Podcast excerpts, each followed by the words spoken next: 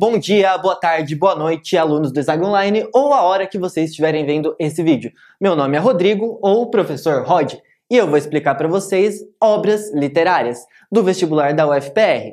Na aula de hoje, a gente vai ver Casa de Pensão do grande escritor naturalista Aloysio de Azevedo. Quando a gente começa a pensar a literatura, e mais especificamente a literatura do vestibular da UFPR, a gente vê que ela é uma literatura muito colada na obra. Todas as questões que vocês forem vendo dos vestibulares anteriores e para as projeções dos próximos que vocês devem fazer, vocês têm que estar muito atento em como eles cobram, uh, sempre com um contexto, né, dando um, um pequeno trecho, ou às vezes fazendo apenas uma menção dentro do enunciado e jogando uma alternativa que é para resolver, é muito importante você ter lido a obra e associado ela ao contexto literário em que ela foi produzida. Porque nesse vestibular da UFPR, todas as questões são majoritariamente de interpretação de texto. Mas se ele pedir uma leitura prévia para vocês, pode ter certeza que essa interpretação de texto vai ser um pouquinho, um pouquinho, um pouquinho mais aprofundada. Vamos lá?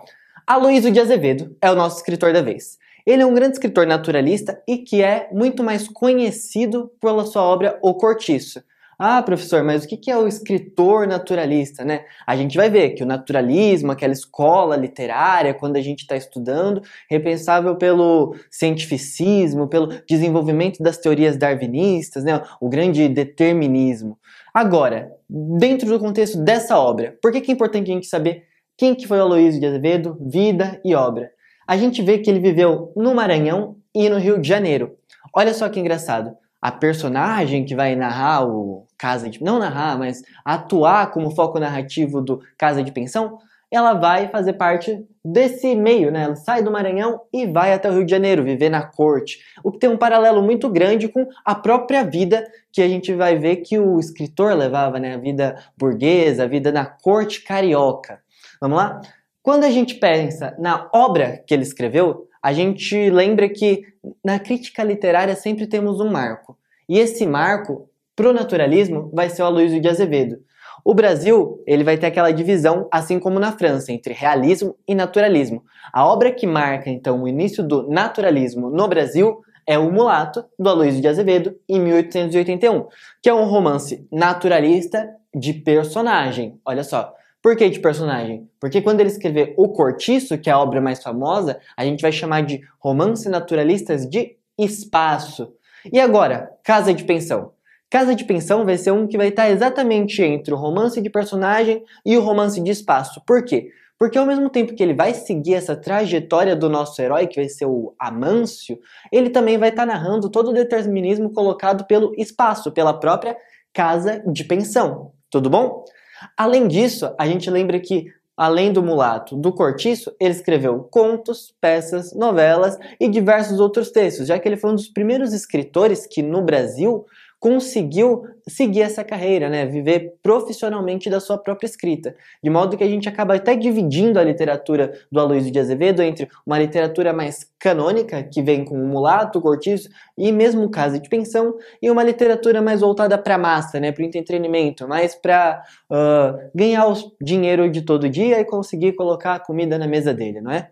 Então, além disso, a gente pode associar o Aloysio de Azevedo ao naturalismo como um todo, né? Toda a sua corrente. Por quê? Não se faz literatura do nada, se faz literatura a partir de leituras de filosofia, de leituras literárias, de observação da realidade.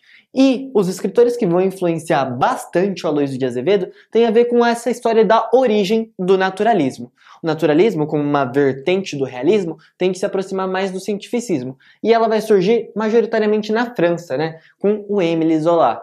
E o Aloysio de Azevedo vai ter lido bastante do Emile Zola e a gente vai ver que isso vai aparecer muito nos seus romances. Toda aquela questão que a gente já conhece, né, de animalização, né, que aparece no Cortiço, que era um outro livro bastante cobrado nos vestibulares, vem daqui, desse francês.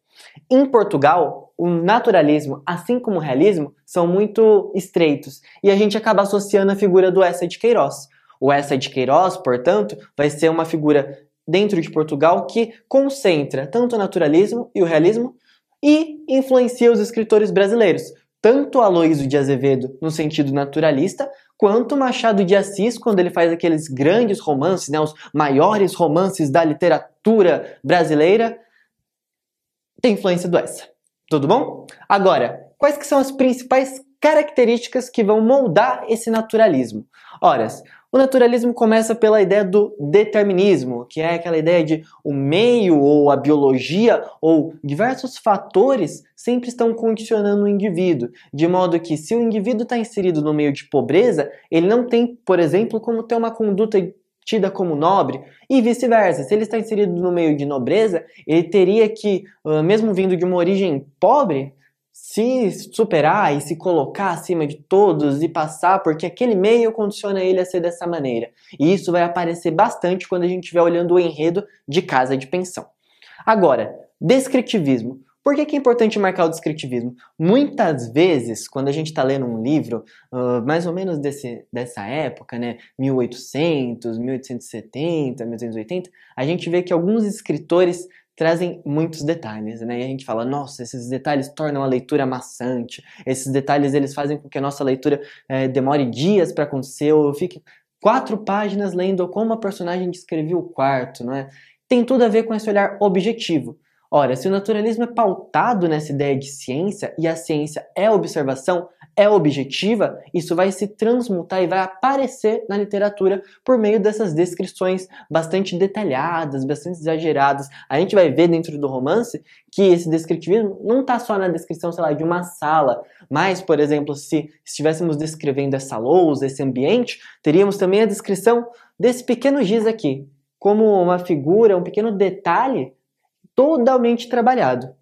Além disso, essa narrativa vai acontecer pautada nessa impessoalidade, já que o cientista precisa ser imparcial, o cientista precisa ser objetivo. Sendo imparcial, sendo objetivo, não está em como ter uma literatura ou um narrador muito uh, parcial, colocando as suas opiniões, colocando juízos de valores sobre as ações do personagem. Ao mesmo tempo, vai ser um narrador que consegue estar de olho em todos os personagens, onisciente, onipresente, apenas observando, sem de fato se posicionar criticamente sobre aquilo que está acontecendo. Além disso, cientificismo como a gente viu, que determina o que leva o naturalismo.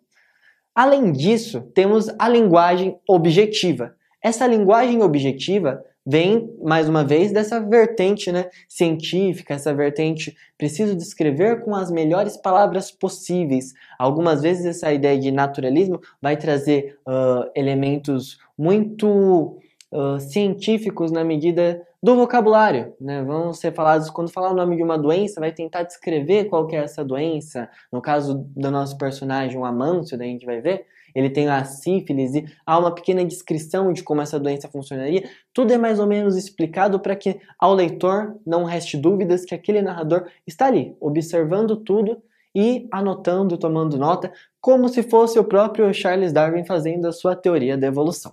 Vamos lá? Além disso, esse caráter determinista vai ter uma vertente comportamental. E como é que funciona essa vertente comportamental? Segundo o preceito de se o meio condiciona, o primeiro meio que o indivíduo está inserido, a família, vai ser responsável por condicionar o caráter, a postura do indivíduo. Quando a gente lembra, logo no começo de Casa de Pensão, a gente vai ver que o Amâncio tem um capítulo todo dedicado a sua história, né? A, de onde ele nasceu, como eram seus pais, como era tratado por sua mãe, seus avós. E isso vai falar, de acordo com a Luiz de Azevedo, como que isso moldou o caráter né, do Amâncio, como que no futuro tudo isso se projetou e como isso foi determinante para a trama. E por fim, a gente precisa entender que o naturalismo, dentro da vertente realista, é uma espécie de radicalização, por quê? Porque se o realismo está preocupado com essas descrições objetivas, ao mesmo tempo que se faz uma grande crítica, né, uma uh, questão mais subjetiva dessa realidade, o naturalismo não. Ele quer uma realidade totalmente objetiva. Então, ele está fazendo uma vertente mais radical na medida em que, se o realismo descreveria uma parede apenas a sua primeira camada de pintura, o naturalismo vai se concentrar em descrever todas as 17 demãos que o pintor passou. Tudo bom? Olha só, a gente viu a história da Luiz de Azevedo, a gente viu contexto do naturalismo e agora a gente vai entender um pouco mais do contexto em que foi publicada essa obra e por que muitas vezes ela se divide em romance e jornalismo. Se o naturalismo é aquela coisa que observa a realidade, o romance jornalismo é um romance que é construído em cima de uma notícia de jornal, em cima de um fato real. É como se o Aloysio de Azevedo tivesse se debruçado sobre a leitura do crime que aconteceu, que a gente vai ver que é a questão capistrano, para uh, produzir esse romance, para olhar mais a fundo o que de fato aconteceu, para colar muito mais a literatura na realidade de acordo com os preceitos deterministas, de acordo com os preceitos naturalistas. Ah, professor, mas o que, que é a questão Capistrano? A questão Capistrano foi um crime que aconteceu no Rio de Janeiro em 1970, 1876 e 1877. Ficou por muito tempo aquilo na mídia, né? esse burburinho, nossa, o crime que chocou a sociedade. E o que, que foi? Foi um estudante que na cidade do Rio de Janeiro, né, uh, vindo do Maranhão, ficou conhecido por. Ele foi julgado né, como um sedutor. Né? Nessa época havia essa questão do julgamento do. Ele era um sedutor. Segundo a história que se conta, ele havia seduzido a irmã de um de seus amigos e negado o casamento, porque ele gostava de uma vida boêmia, não queria se casar, queria voltar para ver os pais, não queria ficar no Rio de Janeiro houve um julgamento e nesse julgamento ele foi absolvido.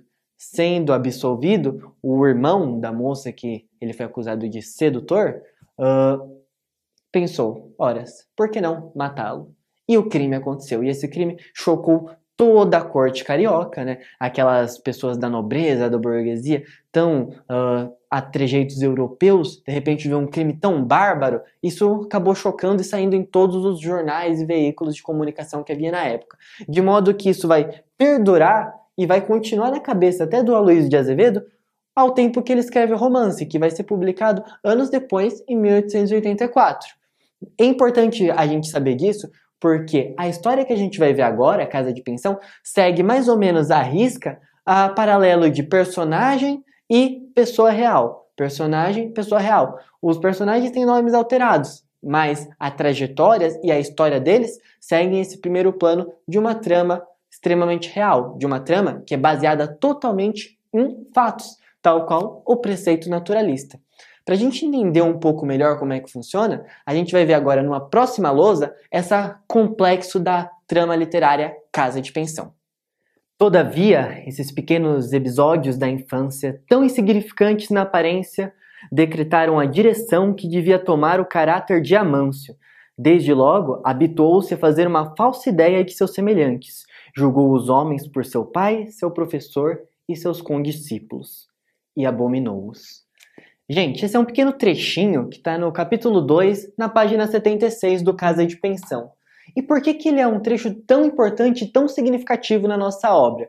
Ele é um trecho que traz, logo de começo de história, toda essa trajetória que vai trilhar o nosso herói, o nosso personagem principal. Lembra que a gente havia comentado que Casa de Pensão é um romance que estava entre o romance de personagem e entre o romance de lugar?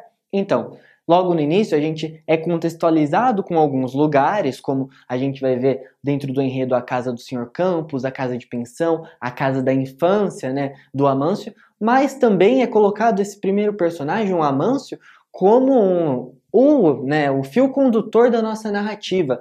Por isso, esse trecho que diz como que os traços da infância, como a sua vida é, logo de início, desde a tenridade, moldou o caráter dele, é algo importante, porque traz pra gente aquela questão do determinismo, né? O determinismo não só é, biológico, ou não só o determinismo espacial, mas um determinismo também social barra psicológico, já que isso vai influenciar diretamente no caráter da personagem. Então, vamos tentar guardar esses conceitos, né? Desses diferentes tipos de determinismo, porque é muito comum a gente ver dentro dos vestibulares essa paralelo de qual que é o tipo de determinismo que está envolvido num determinado trecho do nosso romance. Tudo bom? Agora, o Casa de Pensão é um romance escrito em 1884. A gente já viu na outra lousa que ela foi baseada na questão Capistrano. E essa questão Capistrano foi um crime que aconteceu no Rio de Janeiro e chocou a sociedade uh, alguns anos antes de 1884. Mas, além disso, qual que era o contexto do Brasil ali naquela época, né? Qual que era o contexto literário de produção da escrita de Aloysio de Azevedo? Vamos lá. 1884, o Brasil ainda não tinha saído de um período de escravidão, né? O Brasil ainda era um país escravocrata, embora os movimentos abolicionistas ganhassem cada vez mais força e ganhando mais força, já havia um certo impacto na sociedade daquele burburinho, daquelas revoltas uh, populares, manifestações em prol de um país diferente, um país mais igualitário, mais justo, assim como já haviam as primeiras imigrações vindo da Europa, porque embora a escravidão só tenha sido abolida abolida em 1888, a gente sabe que foi todo um projeto que culminou nisso e esse projeto já vinha se pensando em como é que vamos substituir a mão de obra, tudo bom? Vamos lá. Contexto: Brasil escravocrata. Além dessa ideia do Brasil escravocrata, que é muito importante para a época, já que isso vai justificar certas condutas de personagens ou a ausência de certos tipos de personagens dentro da história, a gente tem também uma coisa mais peculiar ali, daquela zona em que se passa a história no Rio de Janeiro. Em 1884, no final desse século XIX, o Brasil ainda não era um país modernizado, embora lá na Europa as coisas já estivessem num patamar um pouco mais avançado de modernização. Aqui no Brasil a gente ainda recebia muita influência de tudo que se produzia lá. O Rio de Janeiro, desde a época que a família real veio para cá, ainda tinha aquela herança da corte carioca, né, das uh, roupas e trajes de galas que não eram nem mesmo adaptados ou uh, feitos para um país de clima tropical, certo? Agora, esse contexto em que o Rio de Janeiro estava ali numa certa efervescência fazia com que as pessoas que vivessem viviam naquela época dentro dos latifúndios, das, uh, dos engenhos de cana-de-açúcar, viessem para a cidade. É claro que nesse momento há um leve início do que a gente vai ver mais acentuado a partir de 1990, que é essa transição dos latifúndios para os sobrados. Majoritariamente, vamos dizer assim, que os filhos dos senhores de engenho vinham estudar na cidade. Mais ou menos quando você que tá no interior, faz um vestibular e tem que sair para estudar numa cidade, uh, uma capital ou alguma coisa mais ou menos assim. Naquela época, isso começou a ser muito comum, sendo que alguns anos antes não era uma prática tão uh, bem vista ou mesmo é, corriqueira na sociedade, já que o grande, né, a pessoa importante antes era o fazendeiro. A partir de então, vai começar a se tornar um outro tipo de pessoa. O comerciante, né? o homem que mora num sobrado, o homem que dentro da cidade vive e negocia e é bem visto e uh, querido por todos, o que foca bastante na aparência. Agora, latifúndios, sobrados, modernização. Tudo isso culmina nessa ideia de modernização. O Brasil começava ali a engatinhar um processo de modernização que vai ser muito acentuado quando a gente chegar no modernismo. A gente vai ver o Mário, o Oso de Andrade, né? E todo aquele é, furdunço literário tentando fazer algumas manifestações para exaltar essa contradição que está cada vez mais explícita. Ela começa, né? Aqui, é sempre um processo. A gente nunca pode esquecer que a literatura vai estar ali, sempre colada com a realidade num processo e que para entender, para a gente chegar no vestibular sabendo, ainda mais no vestibular como o da UFPR, que cola muito a realidade na literatura, a gente precisa estar entendendo toda essa gama de conteúdo que leva à escrita da obra, que é retratada e refratada pelo texto literário. Vamos lá? Por fim, dentro do contexto, a gente tem a questão capistrana, que a gente já viu na outra lousa, que foi aquele crime que chocou o Rio de Janeiro. Agora, vamos entrar dentro da obra, né, propriamente, dentro do livro. Como é que começa o Casa de Pensão? O Casa de Pensão é um romance que vai ser uh, vivido, sobretudo no Rio de Janeiro, embora vai ter algumas referências ao Maranhão, que é a cidade, né, o, o espaço em que Amâncio, nosso herói, nosso personagem principal, cresceu. Tudo bom? Que, que a gente tem aqui no Rio? A corte. E dentro dessa ideia do Rio e da corte, a gente vai ter a nossa casa de pensão. e vai ser um espaço determinante para a nossa história, já que diferente daquela outra obra do autor, O Cortiço, a casa de pensão é um ambiente de certa pobreza, mas um pouquinho mais elevada. Então, seria, se no Cortiço a gente tem as pessoas pobres e miseráveis, na casa de pensão a gente só tem elas numa nível médio, pobre. E isso é importante, já que dentro do determinismo, o meio que a pessoa está inserida vai moldar a personalidade, vai moldar o caráter dela, vai traçar os objetivos que ela vai ter no decorrer do romance. Então, é muito importante a gente guardar isso. Questão capistrana aconteceu em 1876 para 1877, de modo que o nosso tempo, a nossa história, vai se passar nessa mesma época, porque o próprio Aloysio de Azevedo vai trazer para a gente, né, dentro de notas e prefácios, essa referência ao crime que aconteceu no Rio de Janeiro e chocou a sociedade. Quando a gente pensa naquela tríade literária, né, de analisar espaço, tempo e foco narrativo, a gente vê que Casa de Pensão vai ser narrada em terceira pessoa, por um narrador onipresente e onisciente. O que, que quer dizer? Que ele consegue ver todas as ações, ou seja, ele está sempre vendo as ações dos diferentes personagens e sabe exatamente o que se passa dentro deles, assim como o que se passa ao redor. É claro que dentro do naturalismo, ele não vai privilegiar tanto esses olhares internos, essa profundidade psicológica, mas o olhar mais externo. Ele vai analisar como é que alguns sentimentos, né, esse sentimento que vem de alguma questão sempre explicada, né, certa patologia, né, qualquer coisa desse tipo é sempre explicada por um viés científico, resulta numa determinada ação de personagem. Por que, que o, o Amâncio, né, dentro da história, vai ter um comportamento um pouco desconfiado? Ele vai falar, ah, porque quando o Amâncio era um personagem pequenininho, ele é, era muito maltratado pelo seu pai, então ele aprendeu a desconfiar de todo mundo. Lembra que a gente viu agora há pouco, né, o ódio aos semelhantes, né, uma repulsa aos semelhantes. Então, a terceira pessoa vai ser um modo de narrar extremamente intrínseco, não só nesse romance do Aloysio de Azevedo, mas na maioria dos romances naturalistas e realistas, assim, de certa maneira. Beleza? Vamos sair então do espaço, do tempo e do foco narrativo e chegar propriamente nos nossos personagens, nos nossos bonecos que compõem a nossa história. No naturalismo, a gente pode pensar que as personagens, como é que elas vão se moldando, são mais ou menos bonequinhos plásticos dentro de um enredo, que nesse caso já estava inclusive pré-estabelecido, já que era totalmente baseado numa questão real, num fato real, numa questão científica observacional extremamente ligada àquilo que estava de fato acontecendo. Nossos personagens principais, então, vão ser Amâncio, Amélia, Madame Brizard, e João Coqueiro.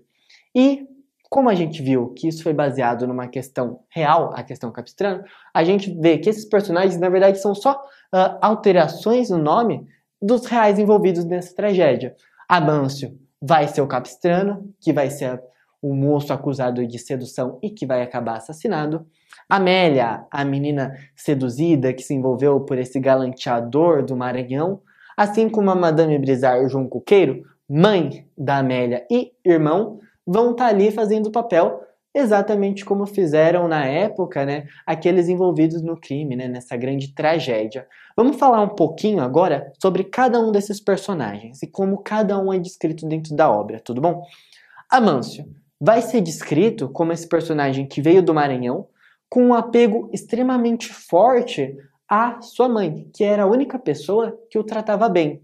Além disso, vai ter toda aquela questão determinista de que, tendo essa mãe que o tratava bem, tendo esse pai que o tratava mal, e, olha só, a gente falou que era um Brasil escravo, escravo, escravocrata, né? Era um Brasil, então, que ainda havia escravos.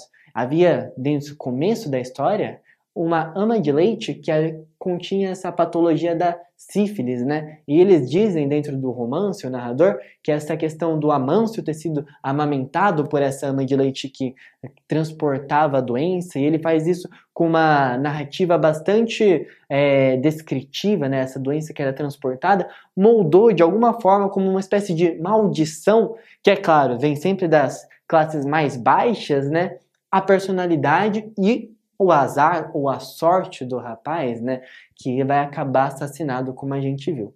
O Amâncio, ele é um jovem que vai tentar estudar, né, nessa corte carioca saindo do Maranhão. Sobretudo porque ele não aguenta mais aquela vida pacata, né, do engenho, né, das fazendas do pai. Ele quer uma vida um pouco mais agitada, mais desregrada, já que enquanto ele vivia lá, ele fazia as aparências, ele era sempre aquilo que esperavam dele como o próprio texto vai falar pra gente. O Amâncio era aquela pessoa que, se ele entrava numa igreja, ele ia se portar como se fosse uma pessoa mais devota. Se entrasse num jantar né, da família, toda aquela questão do engenho com os professores, ia se portar como tal. O Amâncio, então, é o filho de um senhor de engenho.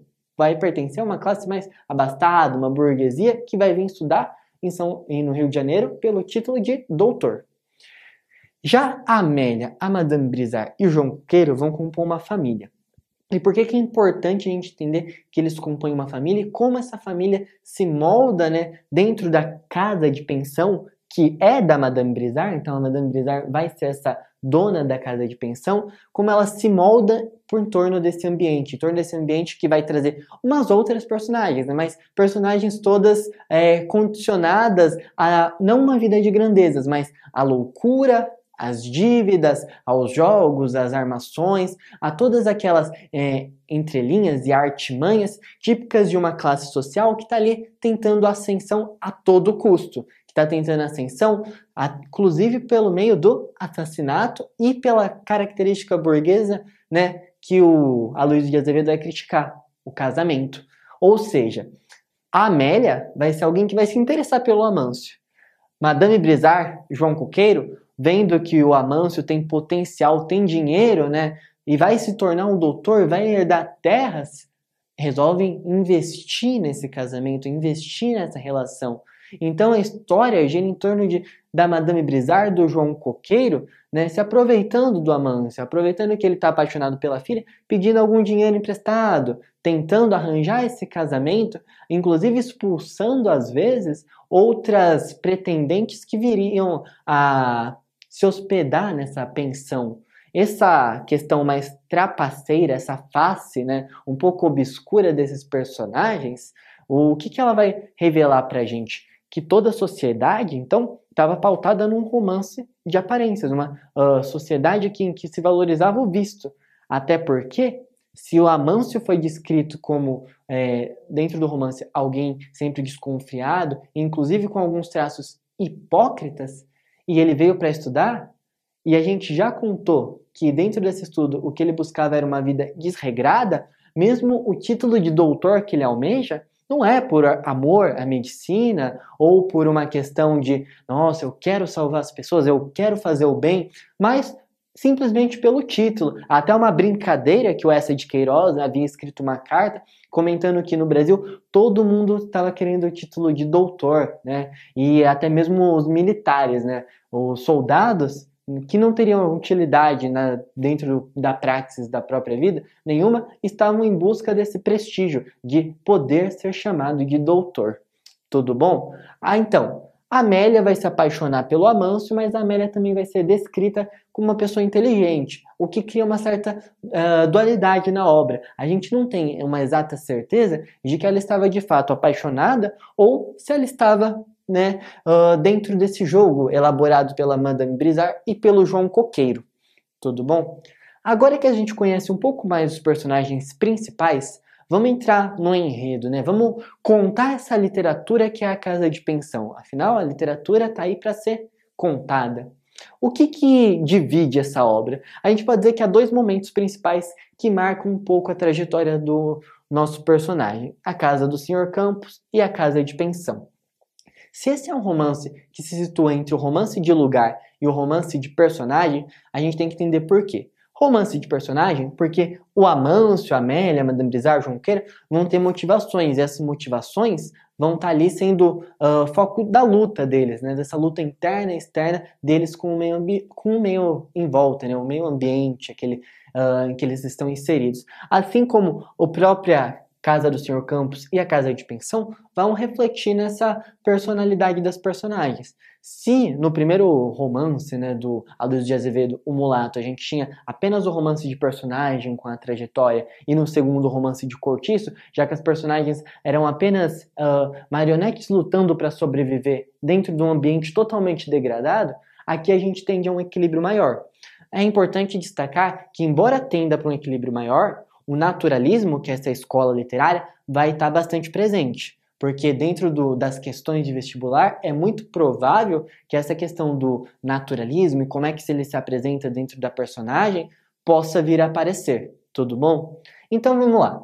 O romance começa propriamente com o Sr. Campos, que é um comerciante, o que desde o início já vai mostrar pra gente como essa questão da burguesia em ascensão, das relações comerciais sendo colocadas em primeiro plano em detrimento das relações de latifúndio, de engenho e toda aquela lógica mais pastoril, mais arcaica do Brasil, estava em transformação. O Sr. Campos, ele recebe o Amâncio. E ele recebe o Amâncio por causa de uma carta de recomendação do pai do Amâncio. E o que, que isso vai trazer para a gente? Ah, no Brasil, quando a gente estuda nas disciplinas de história, é aquela época que ficou conhecida como a ideia da política do favor. E essa política do favor está, sobretudo, nessa questão da indicação, na questão da recomendação. Isso é desvelado pela obra, já que assim que o Amâncio chega no Rio de Janeiro, o que ele faz? Ele entrega uma carta ao senhor Campos e sai para entregar diversas outras cartas para conhecidos, né? pessoas que pudessem ajudá-lo a sobreviver ali naquela cidade. O Amâncio vai ficar hospedado durante um tempo na casa do Sr. Campos, que é um comerciante rico, que é um comerciante é, visto como culto e benquisto por todos. E o que, que essa casa com um ar social um pouco mais elevado vai trazer para o Amâncio? Vai trazer uma vida regrada. Há regras na casa do Sr. Campos. O Amâncio não pode chegar muito tarde, há um receio de que ele seja aquele estereótipo do estudante que vem e se perde numa vida boêmia, né, entre vinhos e mulheres, e o Sr. Campos não queria isso na casa dele. O Sr. Campos tem uma esposa, Maria Hortência, que vai fazer exatamente aquele papel da é, esposa serviente, né, esposa servil. O Amâncio, no decorrer dessa história, vai desenvolver uma certa paixão pela figura dessa mulher. E o narrador, né, o Aloysio de Azevedo, o nosso contador, vai dar uma justificada nessa questão do romance pela questão do determinismo. Porque aquela mulher tratava o Amâncio assim como a mãe dele tratava, né? Quando ele lembrava, era a única pessoa que foi carinhosa com ele lá no Maranhão. E esse romance, que faz com que o Amâncio até mesmo escreva uma carta para ela, uh, é o motivo pelo qual o Amâncio vai sair da casa do Sr. Campos porque ele não quer é, que isso acabe prejudicando as relações sociais dele, né? Uh, uau, o Sr. Campos é alguém importante. Imagina, trair a confiança do Sr. Campos ou mesmo perder todo o prestígio que aqueles conhecidos, né, aquele círculo de amigos poderia trazer para ele. Nisso, ele tem alguns amigos, já que ele está aqui estudando, né, conhece algumas pessoas e faz amizade com outras, e um deles é o João Coqueiro, ou Janjão. O João Coqueiro vai então falar: Amâncio, tenho, vem aqui comigo. Olha só, minha mãe tem uma casa, você pode ficar hospedado aqui. E ele vai falar: tudo bom, vamos ver como é que é isso aí. E quando ele chega lá, todo mundo está tratando ele bem, todo mundo está querendo que ele fique, tratando ele como uma maior regalia daquele ambiente. Por quê? Na hora que o Amâncio entra na casa de pensão, que é um ambiente diferente da casa do senhor Campos, já que é uma classe social diferente, é uma questão mais de pobreza, umas pessoas mais uh, colocadas dentro de um espectro de loucura, de uh, miséria, ou à margem da sociedade, pessoas mais uh, distantes dessa corte carioca propriamente dita, o Amâncio entra como uma figura mais importante.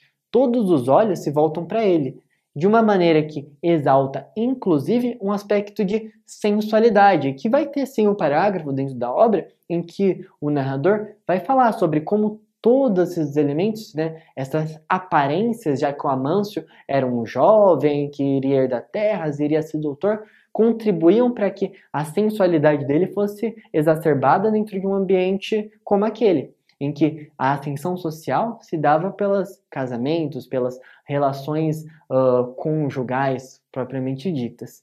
Então, o Amâncio vai pegar e vai morar nessa casa de pensão.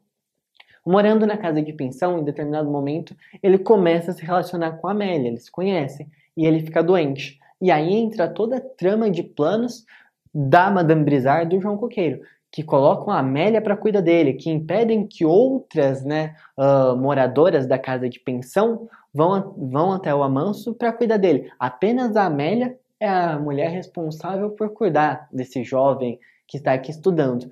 E nisso, a jovem acaba desenvolvendo essa paixão, acaba uh, tendo essas relações com o Amâncio.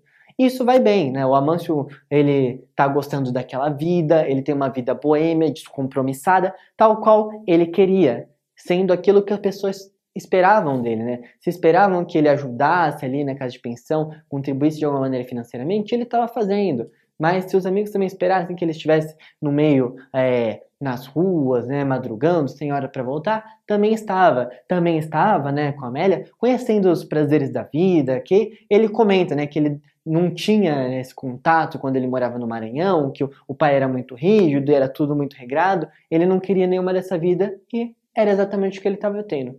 As coisas vão ter um ponto de reviravolta quando a, o Amâncio recebe a notícia de que o pai dele faleceu. E quando o pai dele falece, lá no Maranhão, ele pensa: preciso voltar. Nesse momento da história, já há alguns rumores falando: Amâncio, quando é que você vai casar? Mélia, Amâncio, vocês vão, né? Para quando que é o casamento? E o Amâncio sempre conversando, porque não é o que ele estava querendo. Ele estava apenas aproveitando a vida. Com a notícia do falecimento do pai e já com os estudos encaminhados para o final, ele pensa: termino meus estudos, faço um teste de medicina e vou para o Maranhão tocar os negócios da família. Ou seja, há uma questão social aqui também envolvida, em que, embora o moço tenha saído aqui dos latifúndios para estudar numa ideia mais de sobrados, né, nessas casas, tanto quanto o senhor Campos quanto a casa de pensão, ou seja, no ambiente mais urbano, há um retorno, né, sempre um retorno, essa ideia de retorno a uma sociedade mais latifundiária. Mas esse retorno não vai ser possível. Por quê? Amâncio, quando tenta voltar, é, sofre uma chantagem emocional da Amélia, que começa a falar que ele não a ama e que ela deveria casar com ela antes de partir, e, ele fica um pouco é, triste, ele fica meio: o que está acontecendo? Como assim? Eu preciso voltar? Meu pai faleceu, e ninguém quer deixar ele sair. Todo mundo está falando: você só vai sair daqui depois que casar. Então ele começa a desconfiar. E nessa desconfiança ele cria um plano, ele se programa para sair da, uh, do Rio de Janeiro depois desse último teste. Porém, depois do último teste, um pouco antes dele estar uh, a caminho do Maranhão, ele é preso. Um advogado aparece, um advogado bastante charlatão, o acusa de sedutor. E essa acusação de sedutor vai montar uma trama né, de advocacia digna dessas séries. assim. As testemunhas são compradas, né? a família né, do João Coqueiro e da Madame Brizard da Amélia vai quase se endividar para construir um inquérito contra o Amâncio. Porém, o Amâncio é uma pessoa de boas relações, né, bastante conhecida por todos, ele está ali naquela mídia. E aí ele vai, inclusive, pedir ajuda para o Sr. Campos, ele vai pedir um apoio para o Sr. Campos. O João Coqueiro, porém, vai mostrar uma carta que o Amâncio tinha escrito para a senhorita, né? Para a senhorita esposa do senhor Campos. E nesse momento em que há essa descoberta da carta, o senhor Campos se volta contra o Amâncio.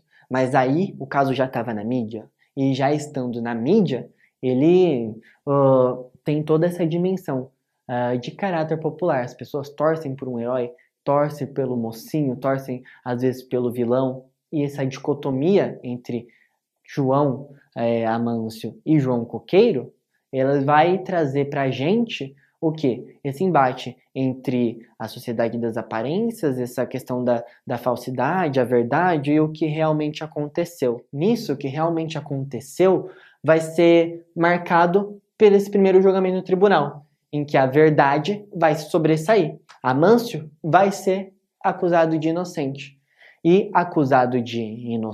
acusado de inocente, né? Ele vai ser julgado inocente. Julgado inocente, ele vai sair livre por aí.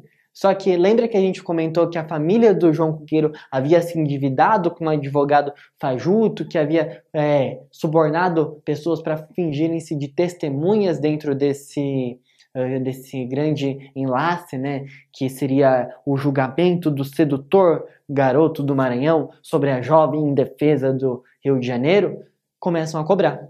Só que a família do João Coqueiro não tem dinheiro, né? A família do João Coqueiro é uma família pobre, ou seja, há uma situação desesperadora. João Coqueiro vai inclusive pensar em suicídio, mas aí ele vai fazer algo diferente. Enquanto Amâncio estava aí gozando né, das boas uh, fortunas que vieram com esse julgamento, com essa exposição pública, e estava lá, né, num hotel, arrumando inclusive pretendentes. E olha só que curioso, tal qual como foi na época da questão capistrana no Rio de Janeiro, em que depois do julgamento e de acusado de inocente, o homem que foi acusado de sedutor, inclusive teve algumas pretendentes, né, pessoas correndo atrás dele para de fato conseguir um casamento, o que só exaltava ainda mais essa questão dos interesses e desses jogos de aparência, aconteceu o mesmo com Amâncio. Então, enquanto ele se dirigia para um hotel chique, cinco estrelas, né, toda aquela decoração francesa, desde que, uh, que molda o Rio de Janeiro um pouco desde a vinda da família real, o João uh, Coqueiro estava lá, triste, né, falando: Meu Deus, agora o que eu faço? Minha família está toda endividada, a única solução então vai ser me matar. Ele vai fazer o quê? Ele vai pegar, abrir uma caixinha e vai encontrar o revólver do pai.